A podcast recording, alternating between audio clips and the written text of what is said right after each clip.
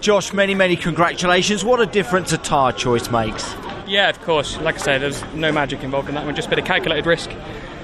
Luckily, it went our way, but um, it was, you know, it was, it was good fun. That, that Good fun. It must have been fantastic coming through the field. A great hug from Paul O'Neill, but what a great result for you. Like I say, it was about the tyre choice, and you just obviously nailed it and got the right one, didn't you? Yeah, I mean, the only way that could have been better is if we were on the softs, and um, you know they get temperature in a bit quicker. But I just had to work them hard, take a few risks on the first couple of laps, and then just try and maintain the temperature in the tyre once once it started raining. And that was the hard bit because the last few laps, trying to deal with traffic, you know, trying to get get uh, keep keep the gap to the guys behind because I knew one mistake, you know, six seconds isn't There lot, was going so- to be a problem. We've got to get walking as well. Let me Oh. come along with you and walk and talk if we can as well, Josh, just to get a reaction. It started to get wetter towards the end of the race as well, didn't it? Did that have an effect on what was happening? Yes, for sure. It was tough to keep it on the track at the end. That's sure. Yeah, the um, And those laps couldn't come down quick enough, could they? No, for me, you know, I knew that the, the wet tyre was going to hurt hurt itself in those dry conditions, especially with the new style of tyre that it is. So I was hoping that by the time it did rain, they'd all be knackered. And luckily, I was struggling for grip, but it looked like they were struggling even They're more. struggling so. for grip as well. Great result. Go and enjoy that podium. Thank you. Top man. Cheers. Thank you.